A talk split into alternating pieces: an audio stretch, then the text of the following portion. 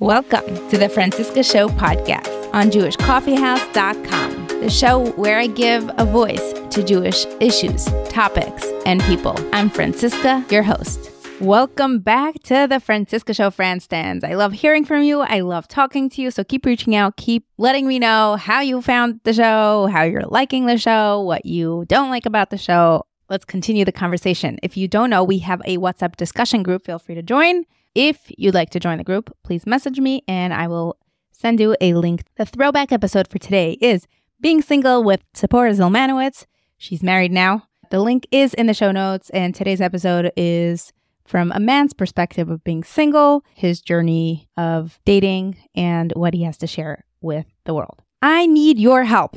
Do you like The Franciska Show? Then you probably know that I dedicate a lot of time to this podcast, and I really love doing it. And if you join me in this vision and mission, maybe you'd like to sponsor the show, or maybe you'd like to dedicate a topic or an episode, or advertise your brand on the show. If this seems like something you'd want to do, please do reach out. My contact info is in the show notes. Next, this is a Jewish coffee house podcast. So there are other podcasts on the network that you may enjoy as well. So check them out. The link is in the show notes.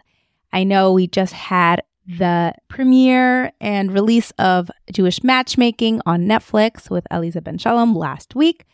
We will be covering this on the podcast, so stay tuned for that. There is another current event happening, which is the release of Reclaiming Dignity, co authored by Bracha Polyakov and Rabbi Manning. Bracha is a listener of the show. It's a humbling experience when I meet such dedicated and smart and accomplished individuals. And then they tell me they listen to the podcast. So that's always nice. And I'll be interviewing her this week about her book, and that will be coming out in the next couple of weeks as well. One more thing I want to add last week, I had Rifki Itzkowitz on my show. This week, I'm on her show. I actually think it's a great interview.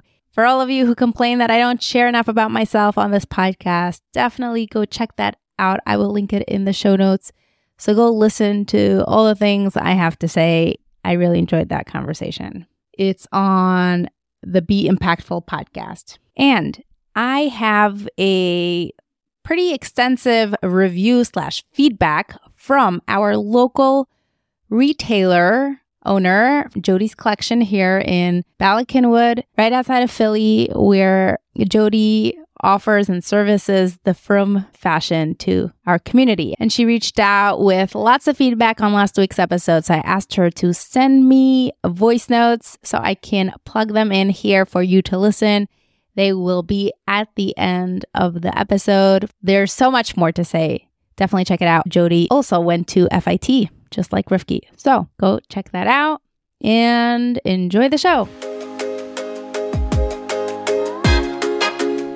Welcome back to the Franciska Show. Today with us we have Benyamin Moalem. Welcome to the show. Hi, thank you for having me. Pleasure. I actually wanted to have you on for over a year. I believe we've been trying to make this happen. Do you remember last time we talked about it? And then you yes. were in Israel for a long time. I'm so excited to be doing this. The topic of today's episode is the perspective on dating through the single guy's lens. I, I, want it to be uncensored. I want it to be raw. I want to hear all the things that happen to you, that people say to you, and that you, you would want to express back or you'd want people to know about you. And we'll just start off by the way we start off every episode. You could tell us a little bit about yourself, both religiously and professionally. Tell us where you grew up, what institutions you went to, and what you do professionally. So I grew up in Chicago. I went to uh, religious schools growing up. If anybody's familiar with Arie Crown, Skokie Yeshiva. I left Skokie Yeshiva after 11th grade. I guess you could say I dropped out of high school. Technically, I never finished. Went to Israel for a year, went to YU, then law school, and now I work as a lawyer. And religiously, where would you say you're now? Uh, Latin Orthodox. Let's go with that. Great. First question Tell us about your dating background and journey that you've been on and how it's changed, perhaps? This is tough. I don't know that I had much of a of a well, no, we definitely was a journey. I think we are all on journeys. I'm 39, so this doesn't happen. Uh, you know, I didn't just wake up one day and realize, oh, I'm 39. I'm not dating. I guess you could divide it up into different time periods. I guess in my 20s, I was busy with school and it was kind of like, hey, if something happens, great. But I'm, I was, so I was kind of under the illusion that, uh, and maybe for some people this is the case. And, you know, some people, they meet somebody, you know, when it comes to these things, they're very easygoing, not very risk averse or whatever it is that, that allows people to get married at such an early age after such a short amount of time of knowing somebody. Um, it was in my early 30s I realized that no, we're not all cut out like that, and uh, there's there's never going to be a somebody who's perfectly tailored for you. There's a leap of faith involved, and we could talk more about this. But I went through an, an experience that uh, kind of forced me to relook at how I viewed dating and how I viewed you know, searching for somebody. Uh, it's a journey that I'm, I'm still working. Are you open to sharing what that experience was? In brief, uh, basically, I dated somebody for about nine months, and I just it wasn't wasn't there. Like I just wasn't feeling it, whatever that is, whatever you expect to feel or you think you're going to feel. You know, like hey, whatever. I'm in love, whatever it is that when people are like, oh, I just knew she's the one.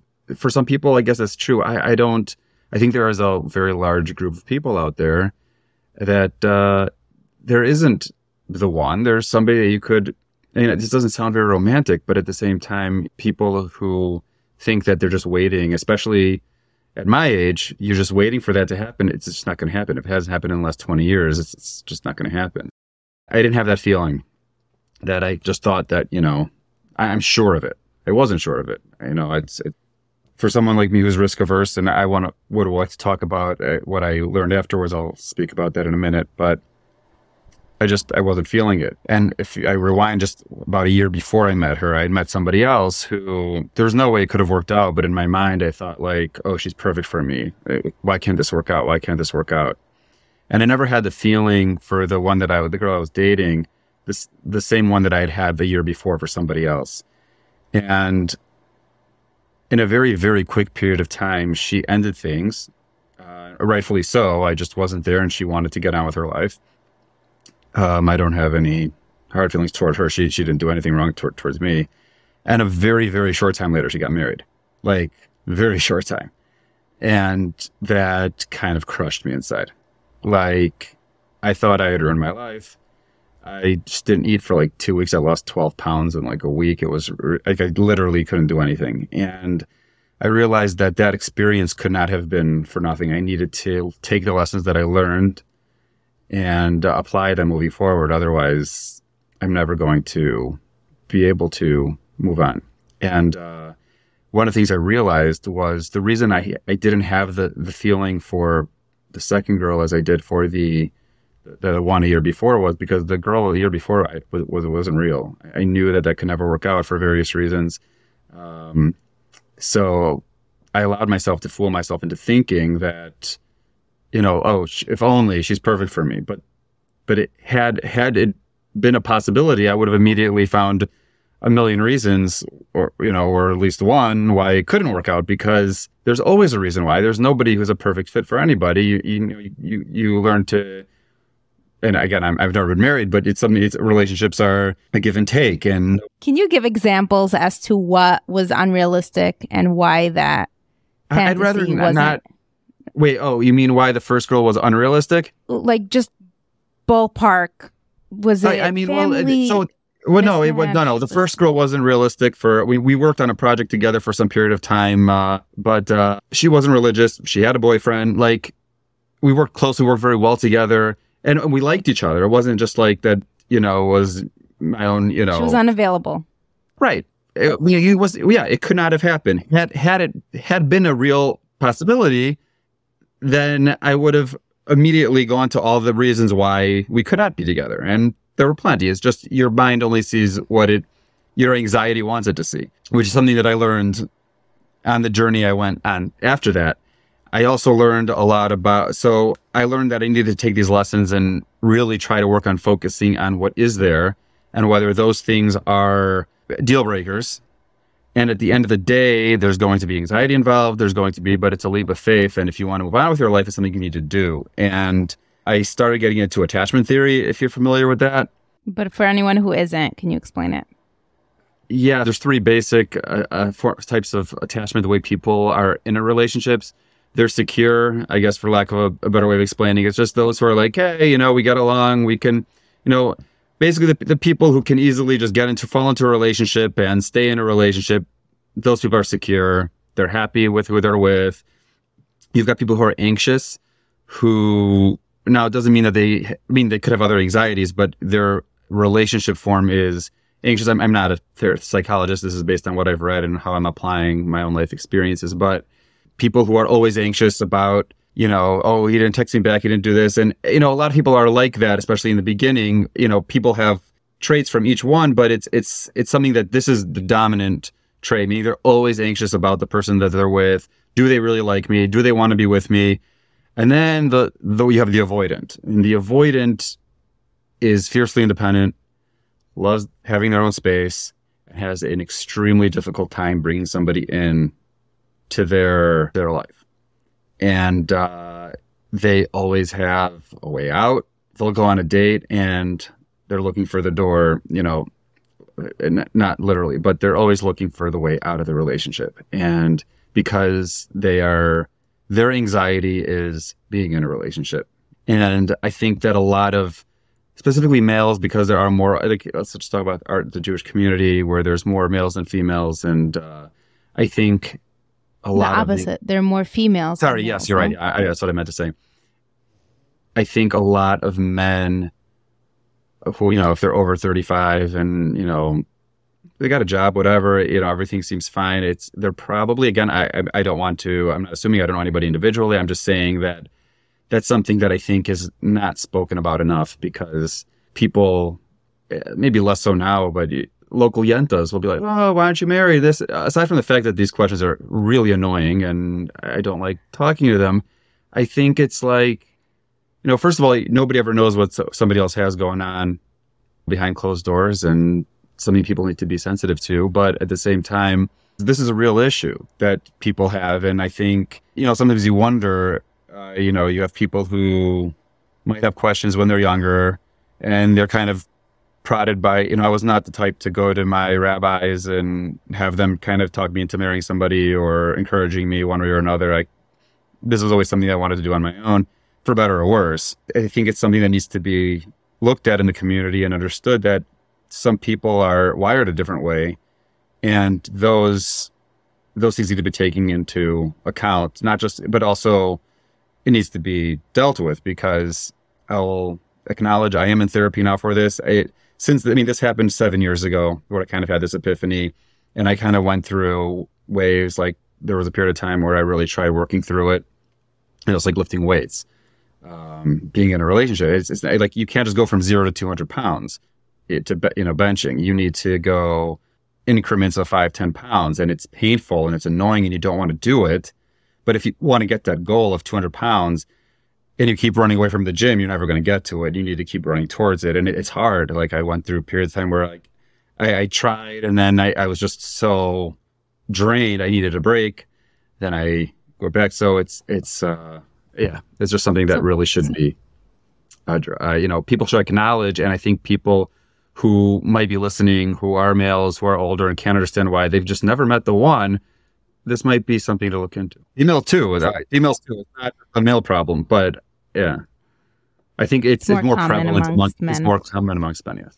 You consider yourself in the third category, and the way Shadchanim put it, or heartbroken women put it, is uh, the guys of the commitment issues. Yes, I mean that. I I don't know if a commitment. I mean I would say somebody with the idea of being in a relationship certainly has not. commitment issues. Yes, no, that that's without a doubt. It, it's it's it's tough. It's it's you know, and but it's not just you know commitment is just sometimes could come up in other areas as well. You know, you never want to lock yourself into something. Well, have you bought a house or a condo ever? No. No. Okay. So you said other areas. I was just no, I, I, no, no. You're right. I, again, I don't want to. I mean, I mean, the reasons I haven't bought a house or a condo might have other. There's other reasons involved as well. I, you know, I'm not judging. I'm. You know, I understand. I understand. I just want place. I yeah. people, whoever's out there, to get the wrong idea. You know, I, I travel for work. As like, talk to me more about. I just want to go a little deeper into. Is it there's a better suit on the shelf that if you commit now, there's something else that might be better. Yes. So Yeah. we the thought process behind it, yeah, your brain, and it, it's a for, I guess it's a form of anxiety. It's you know you're dating somebody, and she's obviously not perfect because nobody is. So your brain will hone in onto the quote unquote imperfections, whatever they may be, and th- and they could be really stupid. But your brain will look for anything just to get yourself out of the anxiety. So that, because it's it's it's a real form of anxiety, and anxiety is selfish. Anxiety wants anything wants to do anything he possibly can to make that feeling go away.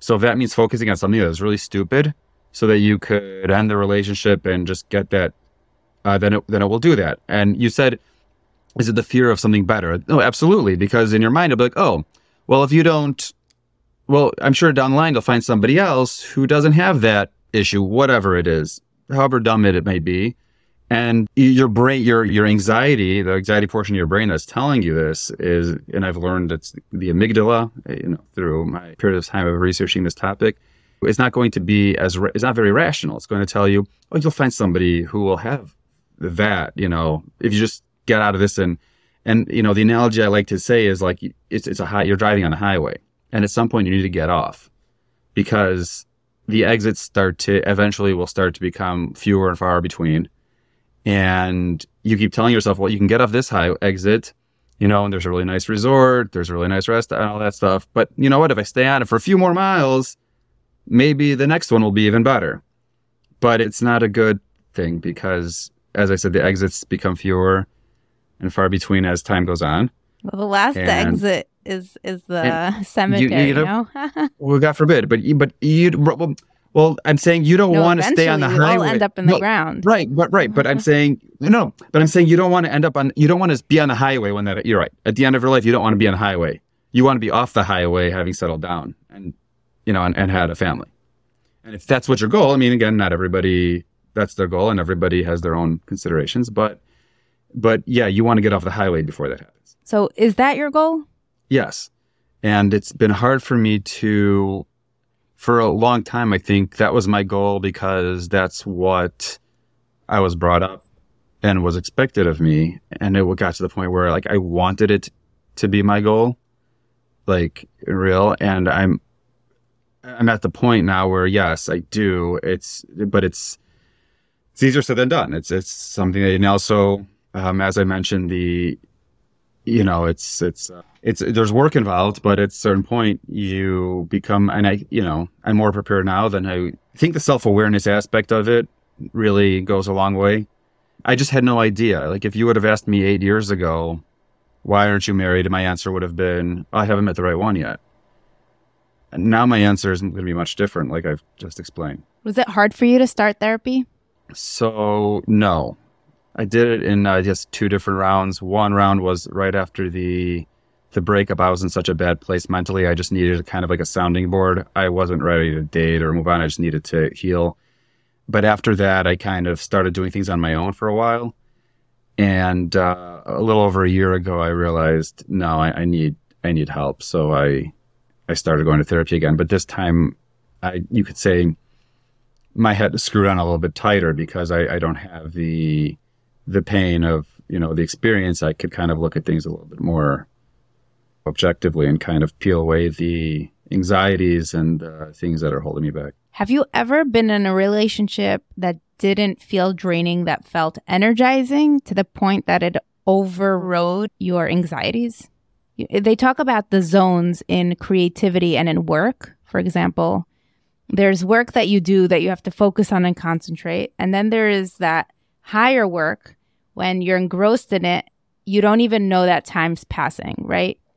So they call it the zone of genius Okay. and and they recommend for artists or to to be in those kinds of jobs or works because then you're less miserable with your life. So my question is if relationships or being in a relationship invokes so much anxiety, have you ever been in a relationship where you didn't even think that oh I'm in a relationship and that's causing anxiety, it was above that or that you never had that experience. or That maybe you had that experience and then 3 weeks in it changed. Okay, I, so I, I don't know that I've had. Uh, I mean, I'm not an artist, so these these concepts don't don't you know? I kind of my brain works very like you You're know, saying every job you did, you hated? No, no, no, no, no, not at all.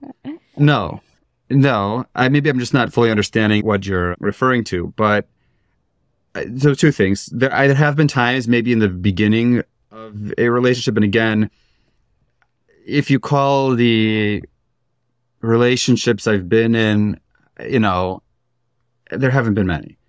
Yes, there are times, you know, in the very beginning, you're kind of feel excitement, but I guess the way you the way I would frame it is, the minute I kind of, the minute I see that she's, she's in, not not ready, I mean, like not ready to get married, no. But I'm saying that she's she's into me, meaning she she wants to take it from let's say step one to step two. Not that again, that'd be marriage, but like let's say a relationship as opposed to oh we just went on a few dates. That's when my anxiety kicks in, and it's almost automatic. Uh, and then it's very hard for me to kind of enjoy the moment, so to speak, if that's the right term. Um, I guess the one one time I could say that there was, it's like if I don't realize I'm in a relationship, if let's say there's a friend that we spend a lot of time together, we've never spoken about like, oh, dating, but we're kind of spending enough time together where you know one might say like we are dating, then maybe the the, the pressure of like putting a label on the relationship that we're in you know, helps me avoid the anxiety and really trying, and it allows me to better kind of.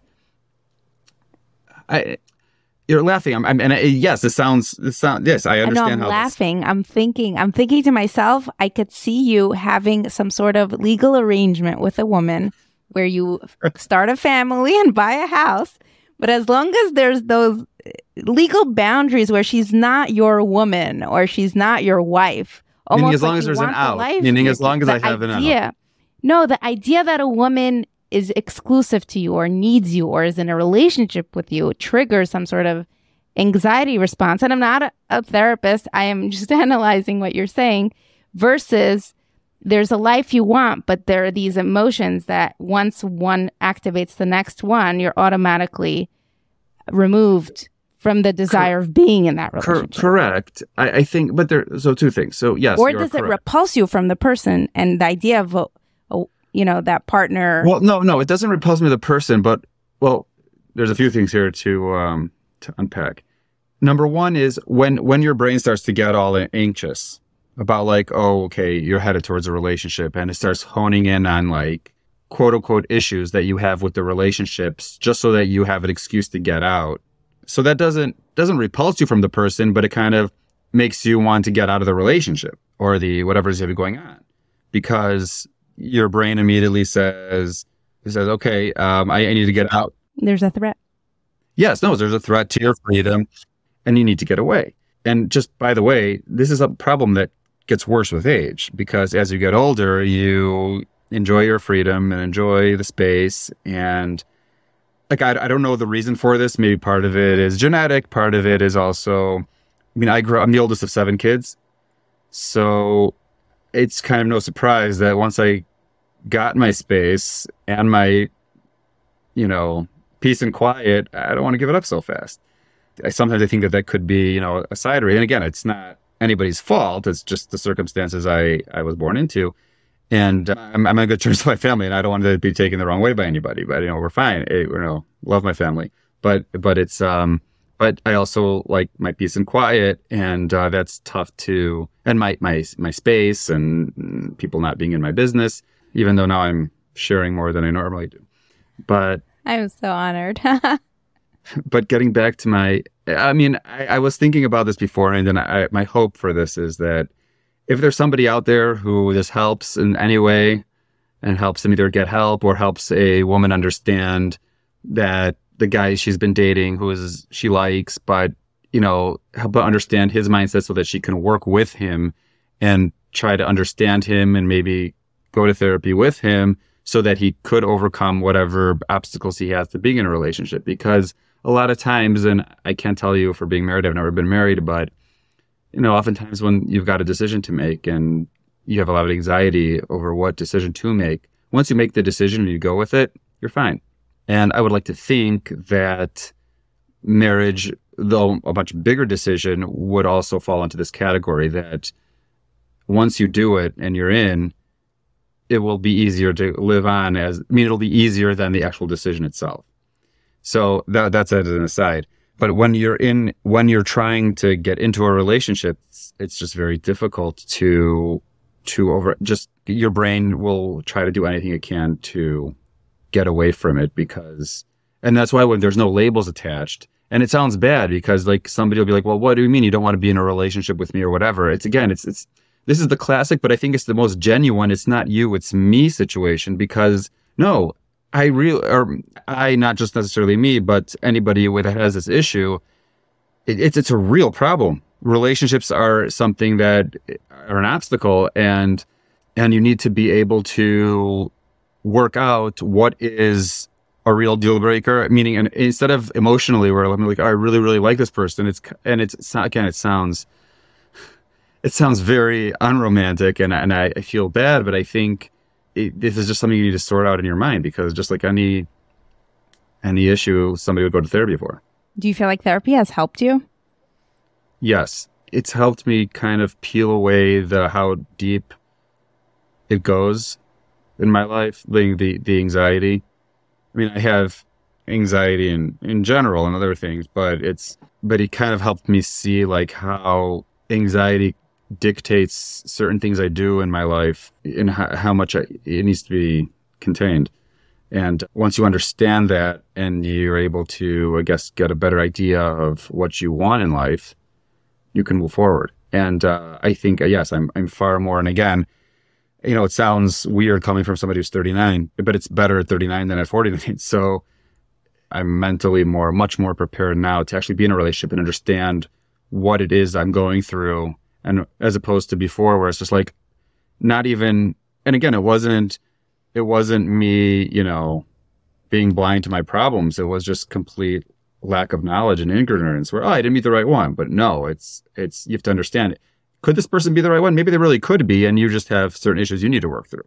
Meaning instead of saying like she's not for me she's not for she's not for me look in the mirror maybe it's you who's uh, thwarting something that could be good. Self-sabotaging Yes, exactly. That's exactly what it is. It's a self sabotage. And again, doesn't mean everybody's for you. Have you ever heard of the green light, red light concept? I might have no. mentioned it once on the podcast. I have no idea wh- where it comes from, but there's this thing called red light, green light. And as you described earlier, you were focused on your career and your work, and you weren't, you were thinking, oh, if it happens, it happens, but I'm not focused on that. So hypothetically, you had your red light on. And then no matter how perfect the girl, the woman you're dating is, if you have your red light on or you're not interested for, in a serious relationship, it's not going to go through. And the moment the green light goes off, the first, they, they say, half normal, decent, compatible person that shows up in your life, you could seal the deal. Whereas maybe you have been in long term, super long term relationships before, but the red light was on. So it was never going to happen. Do you feel like your green light's coming out?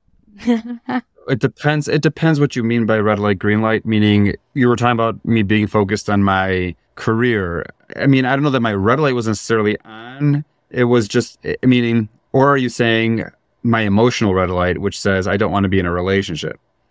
Because for somebody avoid who's avoidant, and I and I can only speak for myself, I don't know that the green light comes on. Maybe the yellow light. Like your your yellow light is always on because you are always on the lookout for red flags because that's that's what your anxiety falls back on. Like find that red flag and run.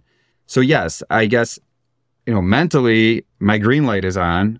I want to move on with my life, but emotionally, and this is coming from somebody who I don't, you know, I try to work through things intellectually, not you know rationally, but the anxiety wise, the anxiety always wants the red light to be on. And I'm going through therapy to try to get my my brain to say like to overrule the anxieties right like I think it's it's a little bit more complicated than than that. Yeah. Than that decision making process. You're you literally have to manually change. but yes, no, you really need to rewire the way you approach these things and it's not easy. Okay, let's talk about some of your pet peeves around the shidduch system and how matchmakers have treated you or spoken to you or What's the most common thing? What's so the most I, annoying thing? So, so really, as of It's a good question. We can make a little bit later conversation. Um, I mean, recent years, I've really had not had much to do with anything, maybe they've given up on me, which is fine. The only, the, I mean, I just have some stories of where if you have any Shadchanim who are listening, maybe they should take heed to what not to do. I remember once, I was probably around 30, and a local Shadchan comes over to me and she's like, Every time I see you, I get so sad. You could have like five kids by now. It's like, what, what was the point of saying that? Like, what, what, what do you gain? And what do you, what, what am I going to gain from you telling me that? But my favorite story, it was actually the same woman. I was 30 years old. She kind of, I was at something, it was like a yantiv or something.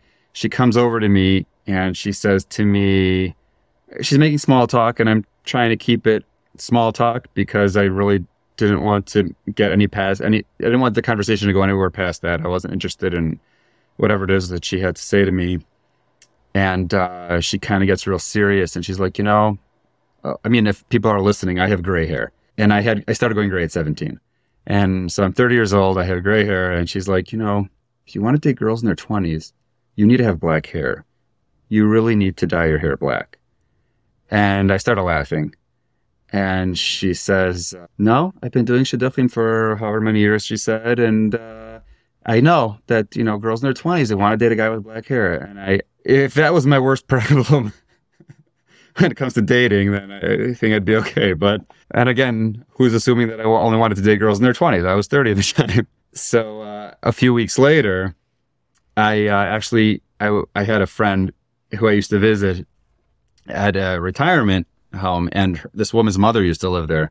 So I was on my way out and saying hello to her mother, and she says to me, "Each time you, each time I see you," she was like in her nineties, and you know, each time I see you, you get more and more handsome. I'm like, "Yes, Mrs. So and So," because each time you see me, my hair is grayer than the last time you saw me. And just then, her daughter happened to be walking into the room, and she's like, "You know, you could do things about that." And I said, "Yes, but I'm not."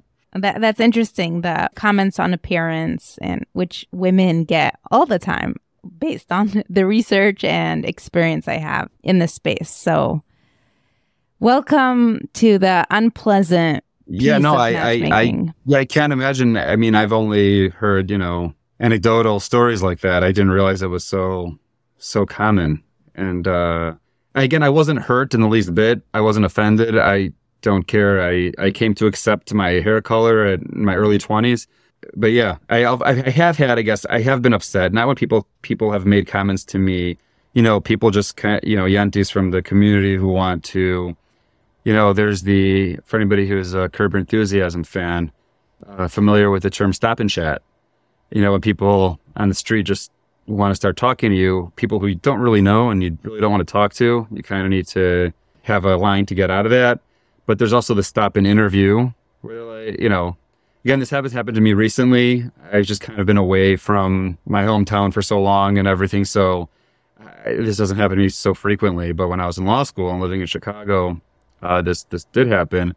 And then the, the the worst one was the stop and lecture, where somebody who barely knows you tells you why you're not married, as if they know you. That I have had, and it's yeah. it's it's just disrespectful. Yeah, I, I hear that. What is the number one reason people tell you you're not married, if I may ask? Um, again, this I haven't had one of these encounters in a long time, but I do remember somebody coming over to me and telling me like, "You're not married because you don't want to be married." You know, if you set a wedding date right now, you'll be married by then. Okay. Well, I actually know someone who did set a wedding date and booked a hole, and he did not yeah. get married. He did not find anyone to marry. So, did he lose his deposit? Fact for that. uh, I, I, have no idea. I'm sure he turned uh, the event into some other event if if the money okay. was on the line. There was a movie like that in Israel. I forgot what oh. it was oh. called, but I saw it. Well, it was an Israeli guy, man, who did that. So it, you're like a, I don't know if they call it a unicorn, but it's so fun for me to talk to you because I'm on the end of the listening ear of the young women who talk about men like you, like not just you, and and many men like you have gotten married. So it's not like yes, it's a yes. No, I, I have I have friends who, who who have worked through whatever it was, and, and they're they're married now. It can be done. Yeah. Is there anything else you feel like is relevant that I didn't ask you yet? Yes. There was one one question I thought you were about to ask. It is, what could the women do who are in this situation? And I think the and again, I can't tell anybody how much patience to have or how because I know that this is what happened. With you know, I was in a situation where she wanted to get married. I wasn't there yet.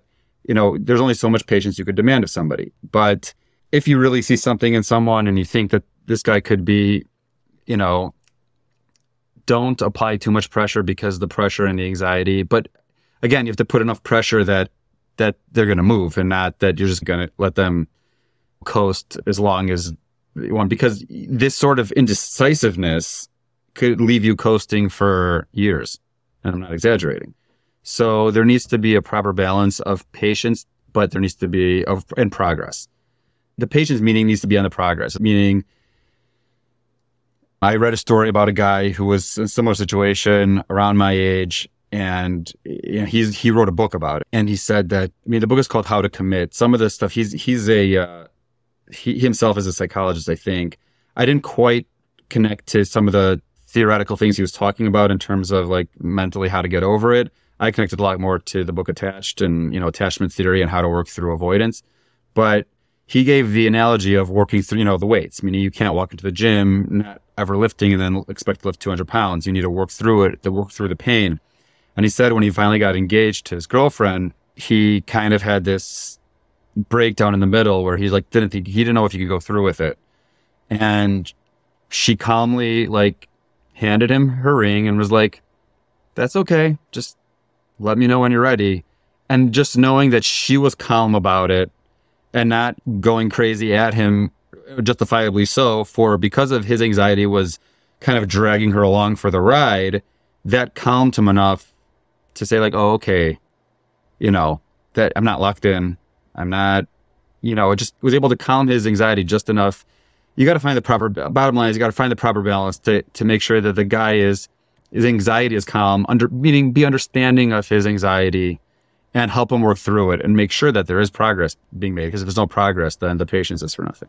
Right. Because on one hand, you mentioned something about, you know, once you pull the plug, as you call it, or, you know, sign the ktuba. No, you don't sign the ktuba. Women don't sign anything except the prenups. Right. But um, once you're over that hump. So I'm a big proponent of the halachic prenup. There's oh, a chance okay. to plug it. So. yeah, let's plug it. Then that sort of overcomes. There is divorce. That that is a way out. Technically, like if that anxiety needs to be fed for the rest of its life, like we're we're not Catholic right. in that sense. No, right. That that's that that is a way. That's one way of thinking about it. You're absolutely correct. And if I can leave you with anything, maybe it's that there can be an anxiety that, or realizing that the anxiety of being alone at 70 might override the anxiety of having a wife and saying, yes, this is very uncomfortable but I really don't want to be alone at 80. And this person seems like they fit everything I possibly need right now. And she's so understanding of my anxiety and craziness, if I may call that. Mm-hmm. But one overriding the next. I, I, don't know if that perspective or paradigm shift helps at all. It, I mean, it, it's definitely it's definitely a form of anxiety that I do think about, but it's which one is more immediate the one that's more immediate is going to be the stronger form of anxiety because that anxiety is going to tell you, yeah, but you're not 70 yet. And, uh, you know, give it a few more months and you'll find somebody who doesn't have that issue, even though mentally you know that's not true or not necessarily true. I mean, anything's possible. Okay, so but, let me make it more immediate. Know. Hold on, you you challenged me. mm-hmm. Now, let's say you get married tomorrow. You'll probably be 40 by the time your first child's born, assuming everything goes well. You'd have a 40 year age gap with your oldest child. And how many years do you want to spend with that child? So that makes that mortality much more urgent. Yes. Yeah, no, I've, I've thought of that as well. That's I'm also sure a thought that's crossed my mind. yeah, it's, it's, it's not easy. It is. It's competing. When somebody has anxiety, anything that you could possibly be anxious about, you'll be anxious about it's like a vacuum. You scratch My one. question is, you can't use one fear against the other as a tool. Um, I guess you can, but like you said, one has to be stronger than the other, and the one that's the most immediate is usually going to be the, the stronger one. But you need it's a technique, and it'd be nice if I could channel it that you know fight have another tool to fight it that way. But it's it's usually the one that's more immediate. It's going to be the one mm-hmm. that wins out. Hopefully, it hopefully doesn't win out and you finally overcome it. So, any parting thoughts or words of wisdom, parting thoughts for us? It's just something to take into account. I think that the male viewer, male listeners who might be wondering why they're still single at, you know, plug in the age, just be something to look into. Look into attachment. And there's a article. What really got me into this is a friend of mine sent me an article about this. It has the article has like a short questionnaire where you answer a few questions and it really, you know, and it, there's questions that make you secure, questions that indicate that you're anxious, and questions that indicate that you're avoidant. And I'm reading the questions of the avoidant, and it was like looking into like a window into my soul. This was a few years ago, and it just spoke to me. And just knowing that I knew what all the issues were individually, but kind of putting it under a framework and knowing that there's something out there that will help me fight this was a big help for me. So I would really encourage anybody who sees this in their, or if people have other, you know, are anxiously attached and have trouble with that, that's, that's also something to look into. And to the women, just to be a little bit more understanding that the guys are not necessarily all out there just looking to party and have a good time while you, the women are waiting around for the guys to get their act together. I mean, we're trying to get our act together, but it's a little bit more complicated than, uh, oh, we're just partying and we're waiting for the party to end because I'm not a big party person. That was never my thing. Tell me about your latest endeavor online. I, I recently started an Instagram page where I curate the news from Israel. I have uh, individual slides uh, briefly explaining each story that's going on in Israel at any given time. Uh, the Instagram handle is at by moalem, my last name, b y m o a l e m, and I would encourage everybody to follow it. And one more thing to add, if I can just apologize first for seeming like I'm trying to fix you on this podcast. I want to make it public that I am not viewing you as a subject of needing fixing. I was trying to have no, a more like, interesting like I conversation. Said, if this is if this will help somebody out there, it's it's worth it. Yeah. And number two, one more thought I wanted to just throw your way is just like you explained that dating that turns into relationship activates the high anxiety. That anxiety activates that amygdala threat reaction in a woman who wants a commitment from a man versus being strung along. So your your actions have their reactions, correct? And it's like red yes, flag yes. out of here. Okay. Yes. So thanks so much for doing this. I really enjoyed this conversation. I really want to hear from our audience and I hope this helps. And definitely check out the new Instagram page. We will link it in the show notes. So thank you, Benyamin. Thank you very much. Good seeing you. Thanks for sticking around until the end. And now, if you would like to hear the feedback about last week's episode when it comes to sizing issues in the frum community, tznius, and pricing from the perspective of the retail store, definitely stick around for that. I'd love to hear what you think. Here's Jody. Hot topic this topic of being frum and tznius and sizing and what are the big complaints and all that. Here we go. So let's talk about sizing. I don't really like to use the word plus sizes because I don't really think they're plus sizes anymore. I think they're just extended sizes. We've had a bit of a revolution in the frum industry. I think that has to do with the fact that they just can't get the sizing right. I don't know that that's, I think it's an ongoing issue. I will tell you that while they may not have gotten it right in the past, I really think that these companies are striving to get it right. I think that they've addressed the customer. I think it's because the retailers have asked them to. I know in the past, for me in my store, I've had customers disappointed and walk out of my store because an extra large doesn't fit them where an extra large should. There is no standard sizing in the frum industry like there is in, I guess you would call the regular secular industry of clothing. An eight is not an eight or an extra large where it should be like a 12 or 14. It could be like a size 10. So there's for sure a need for a regulation and sizing is not going to happen. So I do see a push and I see it evolving that we have extended sizes for women. And I will say that every single manufacturer that I've worked with and over the last two seasons at least have extended sizes in their lines. What that means is that a woman can shop a regular label and have available to her double XL, which sometimes really just relates to an XL. And if she can ignore the sizing and just try on the dress, which is sometimes hard to do, she can find her size. What it means for the retailer, me, is that we have to spend a little bit more money so that we have sizes available for our customers. But that's an investment that we make. The other thing that I've noticed about extended sizes is there are one or two of my vendors that I deal with, and I keep a tight roster of vendors that have gone into, and I'm for lack of a better word, I'm going to say the plus size business. And that's a really smart move, I think. It's a way to control their business. It's a way to make money. I think that the retailers are asking for it. And you can pick and choose where you're going to go with that. I have done that. I've definitely touched upon that in my business. It takes a while for that business to grow, but I think it's an important segment of our business. And it's also about getting the proportions right. That being said, it is always a beef for me and for my customers, and I hear it all the time that our sizing is out of whack. It's crazy for a young girl to come into my store who may be, you know, five, seven, thin and have to wear an extra large because she needs it for the length or because the proportions are out of whack or whatever. So it's a constant battle that I have. From manufacturers, definitely size on the small side.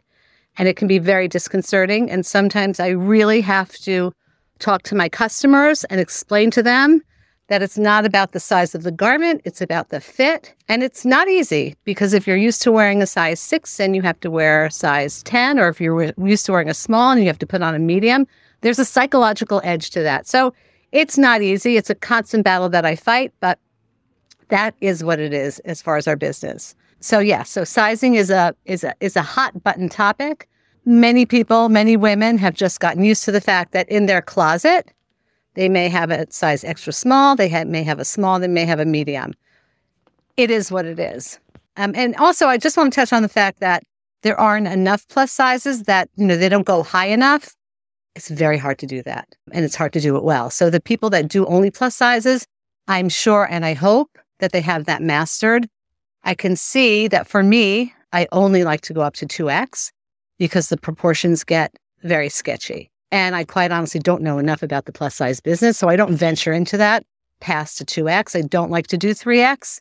It's also not my business. And I'm a firm believer of staying in your lane as far as business. And it has something to do with frum companies being responsible to sell tznius clothing, which is something we touched upon or, or was touched upon in your podcast. I really believe that frum companies are responsible for selling tznius clothing because why else do we need them? For me, I represent a certain standard. It's basically my mission statement. You come into my store, you're going to find a dress that's going to cover your elbows. It's going to cover your knees. It's going to hopefully cover your collarbone, depending on where it falls and, you know, how you're built and where your shoulders are and all of that. But that's what I provide. That's the, that's the service that I provide. Within that framework, you're going to find different price points. You're going to find price points, you know, for a skirt that could start at $26 for a girl that goes up to 72. You're going to find dresses for women that start at $64 these days or maybe $49 that go up to 300. Within that framework of basics and Shabbos and Yom Tov, and now what I'm going to be bringing in this year or next season actually is Simcha wear, which I, I feel like there's a need for that in this community. Within that framework, my responsibility, or what I feel my responsibility to my customers, to the ultimate consumer, to my community here, is to provide for them the most beautiful, the most current, the most fashionable tznius clothing. If not tznius clothing, then they can go anywhere. Then they can go to Zara or they can go to Saks or they can go to H&M or wherever they need to go to buy a short sleeve dress. They can buy a beautiful short sleeve dress or they can buy a beautiful v-neck t-shirt that's 20 bucks or they can buy a short skirt that they don't have to spend $64 on, quite honestly. They don't need me for that. What I'm here to do and what I'm here to provide and the service that really I'm passionate about providing, and I really get passionate about this, is to provide my customers with beautiful tznius clothing. That's what I'm here for. That is always what I created my store for. That's what I started my business for. And that's how it's grown. And that's what I do. And if not for a frum manufacturer, I would not be able to have my business. And I've gotten to the point where, except for one children's manufacturer, and I don't even think I'm going back there, I only buy from frum manufacturers. I only. Why? Because when I walk into that showroom, I know that I'm going to find merchandise that fits exactly into what my needs are. Dresses that cover the knees, or okay, 21 inches from high point of shoulder to hem, which is an industry standard. Kosher necklines within an acceptable range, which I know what I need, and sleeves that are going to cover the elbows. So thank God we don't have to wear shells anymore.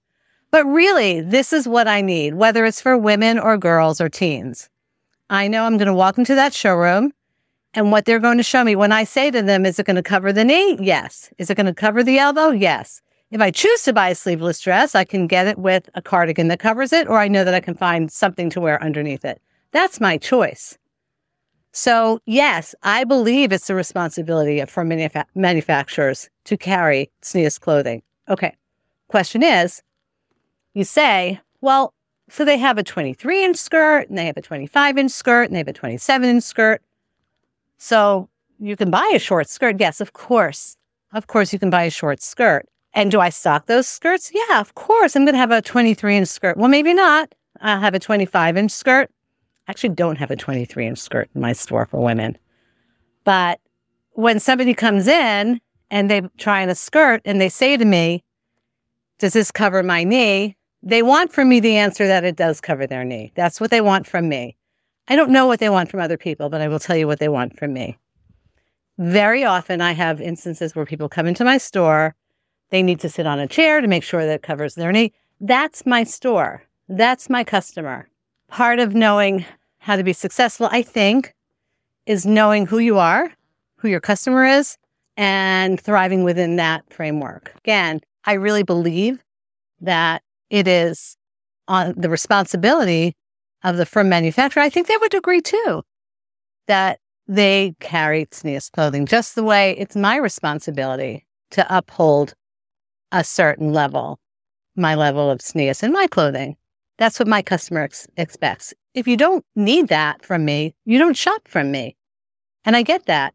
That brings us to another big point. You know, I talked about different prices and things that are available, you know, and, and, and a big, I guess, complaint or or I think maybe concern is probably a better word for people today is price. And it's a real thing. There's no there's no beating around the bush about it. We've all seen it. Prices are going up. And I think that no matter how we try to rationalize it, it's just a fact of life. Everywhere we see it, prices are going up.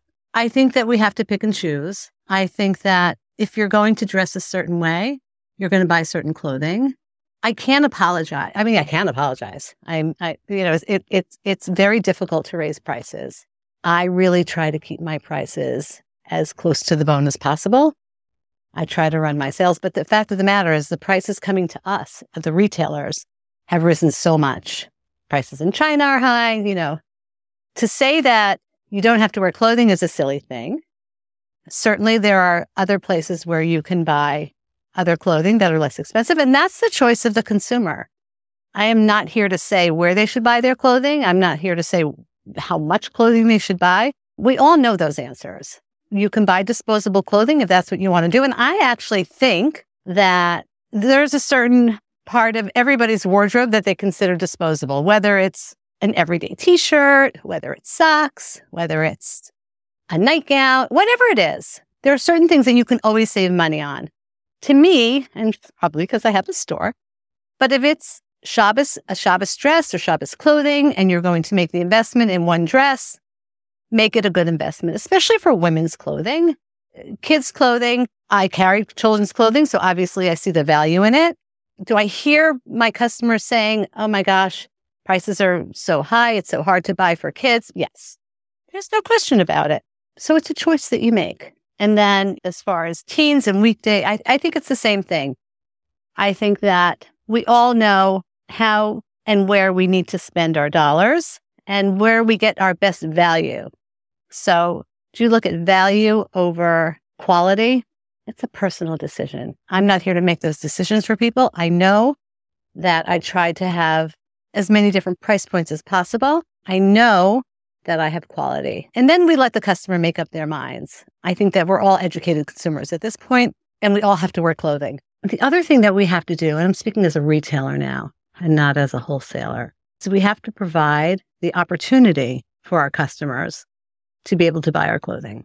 So while we as retailers have to res- be responsible for our own bottom line, which is really important, there's always an opportunity for our customers to be able to buy on sale. So I make a tremendous effort to be able to sell as much as I can, as much as I should at regular price. And then we do really good sales so that the portion of the community that wants to buy and sell can also participate and be a part of buying from Jody's collection. So I think that, you know, it does even out. So if you want to really buy quality clothing and want to do it at a sale price, you can also do that. So everybody can take advantage. Let's talk about fashion a little bit because we're talking about tznius and we're talking about pricing and we're talking about sizing. And those are all like such itchy topics. But let's talk about fashion because that's really part of why we're in this business and what everybody like. I know, like for me, from the time I was little, this is all I ever wanted to do. And I started out like, you know, drawing and wanting to be a designer and I was not so great at it. And then, you know, I was working for a clothing company and they told me I needed to go into sales, whatever. But it's all about the fashion. Really, really, really, in the bottom line, we wouldn't be doing this if we didn't love the fashion of it. Because I'm walking around the stores, I'm talking I'm like, I just love it. Okay. So you have to have that passion. Then we talk about fashion. And let's face it, we all know it. It's been said, it's just heard it. There's really nothing new. It's just about recreating, always. It's always about recreating and taking what we loved or what we thought we loved or what we maybe liked and then recreating that and making it better or making it different. But let's face it, it's always about recreating something again and again and again. But I never liked the word copying. We don't copy. I used to work for a company in Manhattan. We used to, it was a men's company. We used to go into the stores. We used to buy up every single sample and we used to adapt them. So it's it's all about adapting fashion. And, and it's really cyclical. Fashion's really cyclical. Everything comes around. So, like, everything's long right now. All the dresses are long. If you don't like long, oh my gosh, what are we going to do? But that will end. And then short will come back. And then everybody will complain that, oh my gosh, everything's so short. I can't wear short. So if, if you just, if you just wait it out, everything will come back. But it's all about the cycles of fashion and if you take some time to study it, you'll see it ebbs and flows with the way our economy goes. It's all about the fashion. And and yes, we do. We go into the stores and the frum companies do it. Like the frum but everybody does it. The frum companies go into the stores and they go into the department stores and they go into the you know the better stores and they watch the runways and it all filters down by the way from couture. It starts there and it all filters down until it finally reaches us. So we do, we go and we adapt. If you take a look at what's on the runway, as crazy as those styles look, ultimately and eventually that will come down. You will eventually see it coming into the retail stores for the ultimate consumer. So, yes, that's the nature of our business. We adapt everything, whether it's pleats or plaids or stripes or, or leather or fur or metallics, it all gets reconstituted and adapted and redone over and over and over again. So that's really the nature of our business. And that's what ends up in your closet. Speaking of your closet, I don't think that anything stays in your closet for seven years or should, unless it's a great bag, shoes, or vintage. I really think that we all want to replace not replace necessarily. We all want to infuse our closet with something new and fresh every season, for sure. Or else, again, we wouldn't be in this business. I'm not saying that we have to have a new wardrobe every season, but for sure, I know for me, I have my basics that I wear all the time, and I wear a lot of black. But I know that every season I want to freshen up. I want something new and something fresh in my closet. If you tell a 19 or 20 year old girl that she's going to have in her closet in seven years what she has now, she'll look at you like, really? No, I don't think so. Even for me, I think that we will wear the one or two things, the staples, maybe every few years or for three years, maybe, or two years or two seasons, let's say. But for sure, for women, you want to freshen up that closet every season. There's going to be a new skirt. There's going to be a new dress. There's going to be a new hemline. You, you know, you don't want to look like you're wearing your clothing from the three seasons ago because it does get dated. There's no question about that. And for sure, like that's women. I mean, kids for sure, they grow. And you know, we grow too. Our sizes change. So unless you want to be the dressmaker, you know, every year, fashion changes, styles change. You do need to freshen up your wardrobe. I've touched on a lot of subjects. I just want to go back to the tznius uh, subject one more time because I talked about it as far as referring to the vendors and business. And I don't know if I said this, but I just really want to reiterate it. The whole thing about tznius, it's really not just about the clothing. It really comes from within. So it's about who you are. Yeah, I sell tznius clothing. Jody's collection and it's fashionable frum clothing for women, girls, and teens. But really, it's about what's inside. And I, I can't do anything about that. But I will tell you, when I have a young girl come into the store and she tries on a dress, I don't look at her elbows. I don't look at her knees. I don't look at her collarbone. I really look at her face. And if she's smiling and she's happy, that's the most important thing because that's what's coming from, I'm going to cry. That's what's coming from within that because I know I'm putting a tznius dress on her. I know that because that's what I have. But if she's smiling and she feels good about herself, that's the most important thing because she knows she's wearing something appropriate, but she knows she feels good in it. And forget about the looking beautiful comes from the feeling beautiful. And that's what we're doing here. That's what we're creating from the manufacturers from the retailers, from the mothers who bring their girls in, from the mothers who come in, from the teenagers who come in. We're creating for them this feeling of feeling beautiful. And that's what we need to keep in mind. So all the other stuff becomes extraneous. This is the most important thing. That when, for me, when somebody walks out of my store, they feel beautiful because what we've been able to do for them. Thank you, Jody. We will link Jody's collection in the show notes as well. Join us on the WhatsApp discussion group, send me messages, become a sponsor, listen to other podcasts on jewishcoffeehouse.com, and see you next time. Have a great week.